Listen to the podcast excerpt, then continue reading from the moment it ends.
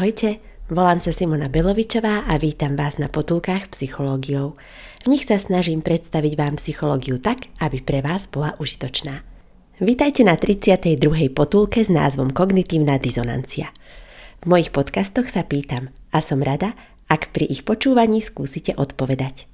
Verím, že spolu dospejeme k poznaniu a vy aj ja strávime príjemné chvíle. Kým vám porozprávam o dnešnej téme, chcem vás o niečo poprosiť. Potulky robím značením pre vás a prosím o finančný príspevok.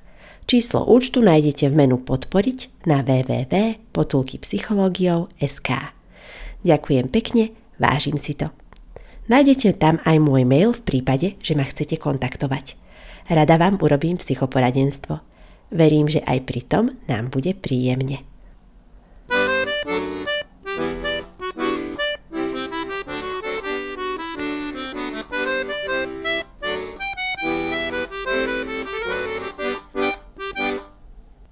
Kognitívna dizonancia je reakcia človeka na získané skúsenosti, ktoré sú nepríjemné a sú v rozpore s predchádzajúcou skúsenosťou. Nesúlad dvoch informácií vyvolá napätie, ktoré sa prirodzene snažíme odstrániť. Možno si myslíte, že keď čelíme zisteniam, ktoré zásadne odporujú našim doterajším presvedčeniam, prehodnotíme ich. Niekedy skutočne áno, ale niekedy vložíme tretiu vysvetľujúcu informáciu, ktorá sa snaží akoby zmieriť dve protichodné informácie. Predstavujem si ju akoby mediátora v spore dvoch ľudí. Snaží sa zachovať vlka sítého aj ovcu celú. Vysvetlím to na príklade. Určite poznáte fajčiarov, možno medzi nich sami patríte. Prvá informácia je, že ste fajčiar. Druhá, že fajčenie zabíja. Tieto dve skúsenosti sú v príkrom rozpore a môžete ísť ťažšou cestou prehodnotenia, či zostanete ďalej fajčiarom. Ak sa rozhodnete zmeniť prvú informáciu, teda som fajčiar, môžete ma kontaktovať a rada vám s odstránením vašej závislosti pomôžem. Ak si vyberiete ľahšiu cestu, možno sa nájdete v tom, že pridávate do svojho repertoáru tretiu informáciu. Napríklad, že fajčím cigarety s filtrom – alebo fajčím iba pár cigariet denne. Tým sa ľudia snažia znížiť nepríjemné emócie, ktoré súvisia s uvedomením si faktu, že sami sebe škodia. Nikto normálny si nechce ublížiť. Preto sa ľudia snažia samých seba oklamať, že si vlastne neubližujú, keď fajčia málo. Ako ste už možno počuli, najľahšie je vraj oklamať sám seba. Psychologicky je dokázané, že oklamať sám seba je predpokladom klamania druhých ľudí. Lenže či už niekto klame sám seba alebo druhých, to je len subjektívna realita a objektívna realita zostáva nezmenená. Autorom konceptu kognitívnej dizonancie je Leon Festinger, ktorý sa ako mladý psychológ v 50. rokoch 20. storočia inkognito infiltroval do sekty v USA, ktorej vodkyňa hlásala apokalypsu. Tvrdila, že nastane koniec sveta formou potopy a jej prívržencov zachráni lietajúci tanier. Zničenie sveta malo prísť z dôvodu morálnej skazenosti a mimozemšťania mali poslať morskú vlnu na tých, ktorí sa nebudú kajať. Avšak svojich verných vraj vezmú do bezpečia vlastnej planéty. Neznie to príliš originálne, veľa siekt sa zapodieva údajným koncom sveta. Avšak špecifikum tejto sekty bolo, že si stanovili presný dátum, kedy mal podľa nich koniec sveta nastať. Malo to byť 21. decembra 1954. Hm, ako vidíme, nestalo sa, oni tomu však verili a mnoho členov sekty podalo výpoveď v práci a predalo svoj majetok. Keď napokon koniec sveta nenastal a žiadni záchrancovia mimozemšťania neprišli, ako si to vysvetlili? Vodkyňa sekty im tvrdila, že práve vďaka ich kajúcnosti sa zachránili pred zánikom. Čo na to členovia sekty? Nebolo to určite nič extra začínať znova bez práce a majetku. A podľa toho, aké radikálne kroky urobili, bolo ich ďalšie stanovisko. Festinger zistil, že prívržencov, ktorí kvôli sekte obetovali majetok a prácu, zlyhanie proroctva paradoxne utvrdilo v ich viere. Nadšene volali do rozhlasových staníc a vychádzali do ulic verbovať nových následovníkov. Tí, ktorí sa vzdali menej vecí, vieru stratili a sektu opustili. Rozmeňme si to na drobné. Členovia sekty mali podľa teórie kognitívnej dizonancie dve protichodné informácie. Po prvé, Príde koniec sveta a mimozemštenia ma zachránia, ak predám svoj majetok a vzdám sa práce. Mimochodom môžeme hádať, kam smerovali finančné prostriedky, ale to už je iná pesnička. No a po druhé, koniec sveta nenastal. Tí členovia, ktorí sa vzdali veľa vecí, prežívali väčšiu dizonanciu, teda boli psychologicky motivovaní nájsť vysvetlenie. Prijali ho v tvrdení, že práve pre ich kroky viery koniec sveta nenastal. Ľudia, ktorí obetovali menej, mali dizonanciu menšiu, preto namiesto zníženia emočnej nespokojnosti, typickej pre prvú signálnu sústavu, aktivovali druhú signálnu sústavu, ktorá predstavuje základ myslenia. Prostredníctvom nej môžeme predvídať, plánovať, posudzovať veci spolu s ostatnými ľuďmi, môžeme prijať mnoho riešení.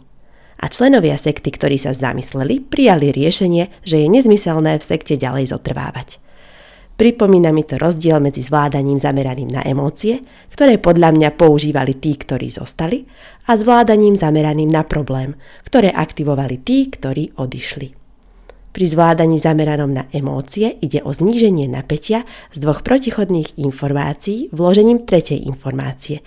Napríklad, po tretie, koniec sveta nenastal, lebo som veľa obetoval. Kto však obetoval menej, mal otvorenejšiu myseľ a nebol motivovaný klamať sám seba, čo je typické pre kognitívnu dizonanciu. Aplikované na naše životy môžeme si uviesť príklad fajčenia. Možno patríte k fajčiarom, možno nie, avšak s fajčením sa stretol každý z nás. Pri fajčení ide tiež o kognitívny nesúlad. Je totiž všeobecné známe, že fajčenie zabíja. Tak prečo mnohí ľudia fajčia? Isté im to prináša benefity ako napríklad emočné ukľudnenie. Niekedy je to forma psychologickej prestávky, kedy nejde o samotné fajčenie, ale o pauzu od všetkého ostatného. Avšak za cenu toho, že človek škodí sám sebe a nemyslím len fyzické zdravie.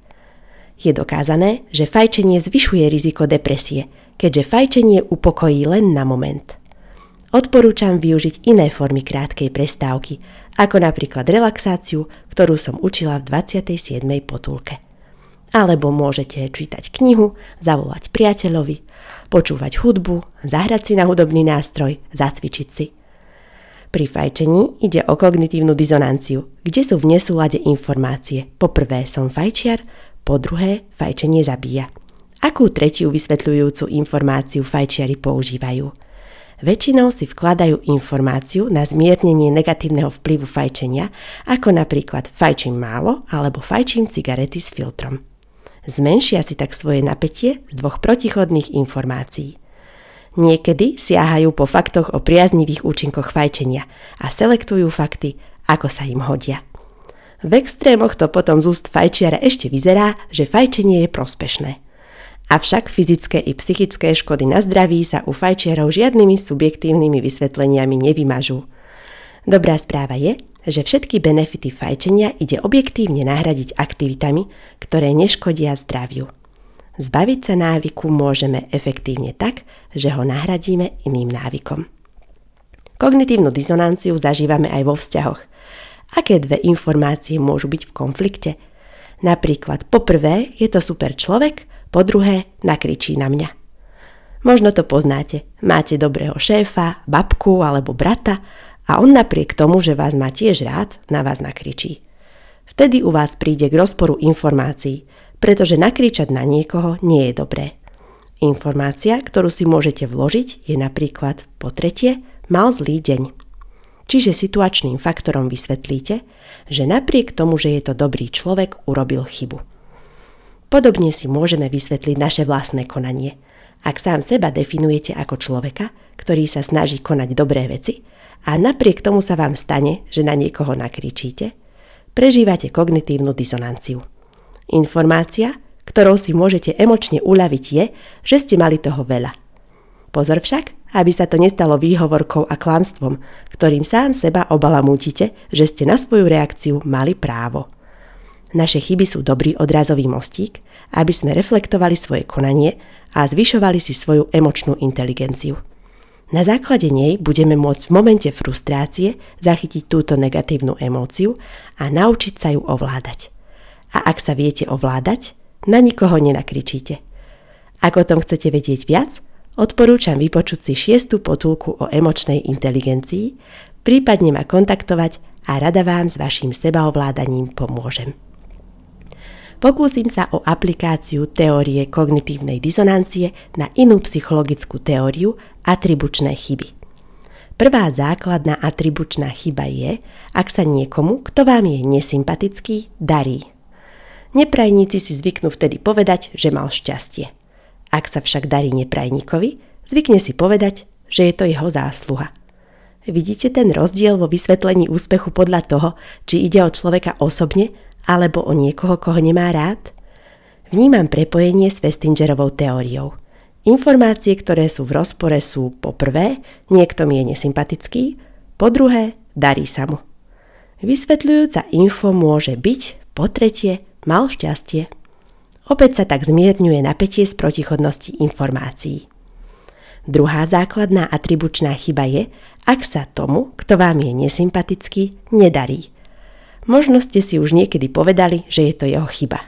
Ak sa však nedarilo vám, hoci ste sa snažili, možno ste to zvykli pripísať náhode. Ak to spojím s kognitívnou dizonanciou, informácie v nesúlade sú po prvé, viem, že som sa snažil, po druhé, nedarí sa mi. A vysvetľujúca informácia, po tretie, ide o náhodu.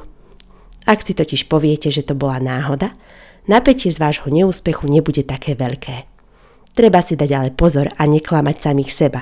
Možno vaša snaha nebola dostatočná a na budúce sa treba snažiť viac.